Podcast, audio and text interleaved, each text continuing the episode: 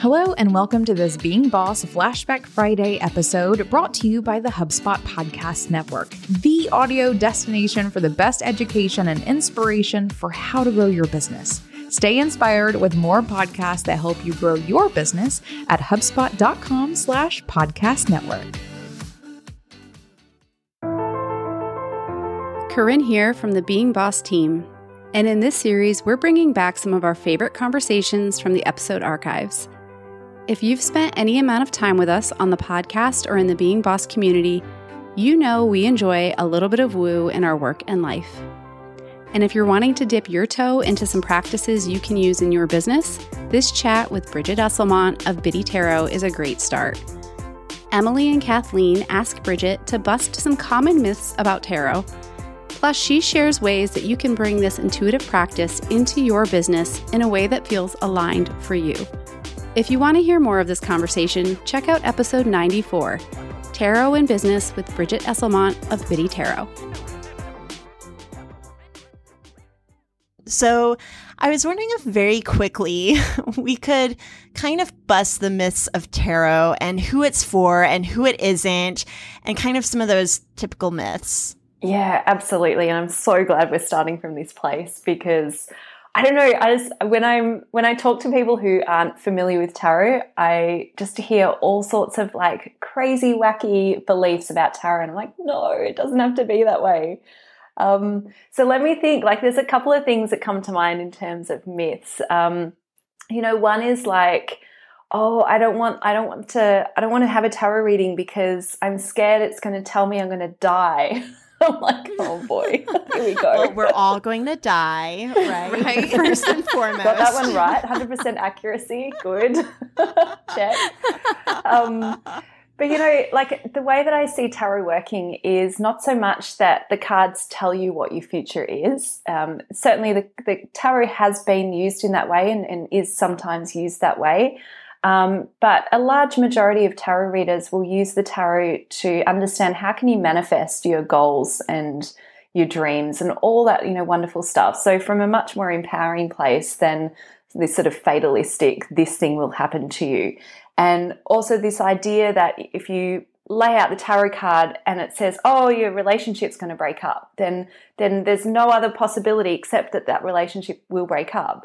Whereas the way I see it is that maybe, yes, that might come to light, but it's just a sign that, okay, well, if you don't want that to happen, what do you need to do in order to change, you know, that that destiny?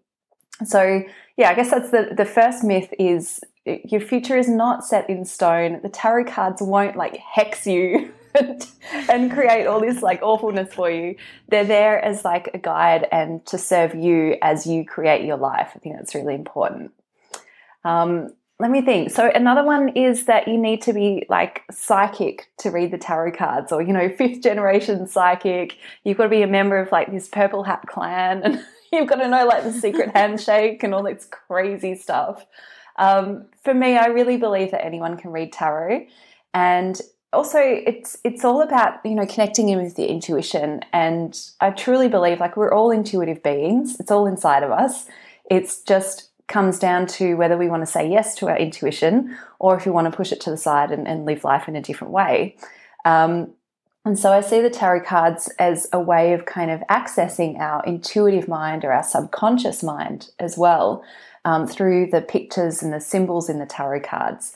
So you don't have to be fifth generation psychic to read tarot. All you need is that um, openness to really experience Um, your intuition, to say yes to your intuition and, br- you know, really bring intuition into your life in, in a, you know, everyday and practical way. Can we also mention here that tarot is not evil or satanic? Oh, but it is. No. Is that going too far? I, it's so funny. Um, I, I've often had like quite religious people I, you know, I've connected with and I say, oh, okay, I read tarot cards. And some are like completely, oh my gosh, that's terrible. Um, you know, they'll try and run away or, or what have you. But once I, I had a, a Mormon and um, he was like, I'm really interested in tarot cards. I'm like, are you sure that they're not going to like burn your hands? I just want to warn you, these are tarot cards. It's okay. So no, he, he was very curious and, and, you know, had a really interesting reading. But um That's right. So tarot cards are not evil. They are not about worshipping Satan. Um, in fact, I like I'm such a believer that the tarot cards are what brings you like really close to the divine. Like for me, tarot is part of my spiritual practice. Um, it's what helps me connect in with my higher self. It helps me connect in with the universe, with God, whatever whatever we want to call this, all the everything, the oneness, all that stuff. um, because the tarot cards brings it brings your energy and your attention back to you and back to how you are integrated into this world. And I can't possibly see how that is evil or um, you know a, a bad thing to do. Um, I do think the thing with tarot is it's a tool, and so we can use tools for, for positive things and we can use tools for negative things. So there may have been instances where you've seen tarot used in a way that's negative, and I'm not denying, like, you know, I'm not saying that tarot can never be used for these sort of bad things, but if we go in with really good intentions, it has that possibility of doing amazing things and, and connecting us with the divine in, in beautiful ways.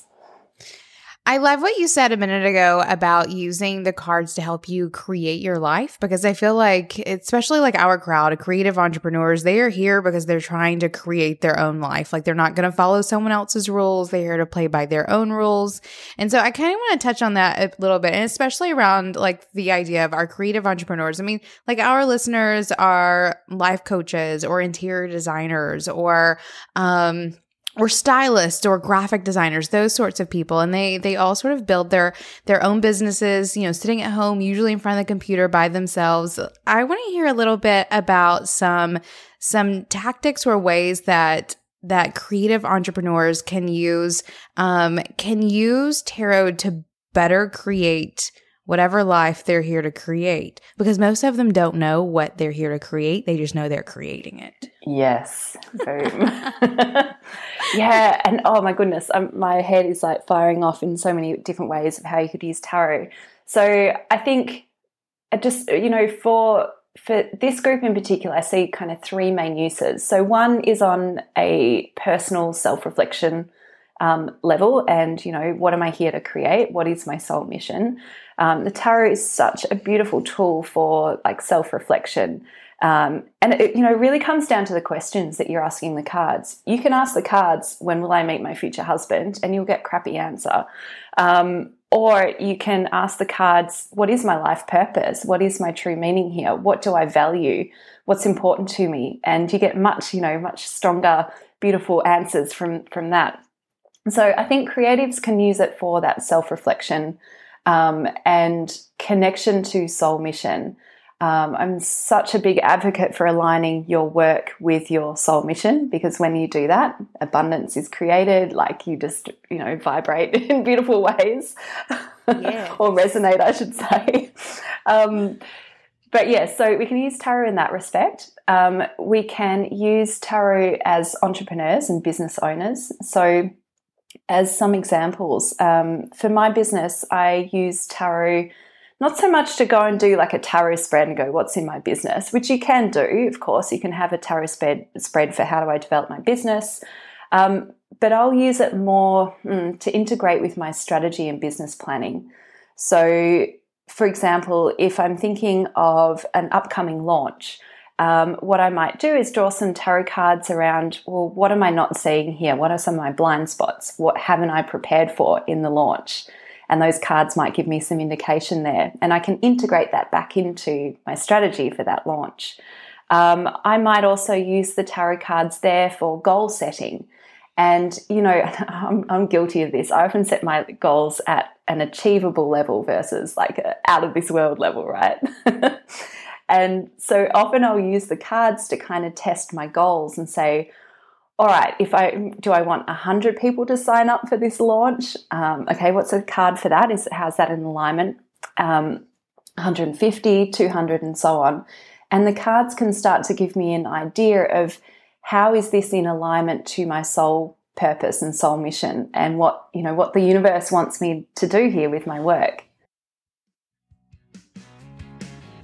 Boss, I know you're on a mission, a mission to guide and influence and build. Having a mission is good for business, but you have to build your business to support your mission too. Whatever your mission is, HubSpot is here to help your business grow better with a C R M platform that grows with you. Its easy-to-use website builder helps you create, manage, and update your business's unique online presence so you can get your mission out to the world quickly and easily. Plus, with seamless plugins that help you track customer activity, you'll know what's clicking and who's not, all from your HubSpot dashboard. Get started and get going for good with HubSpot. Learn how your business can grow better at HubSpot dot com.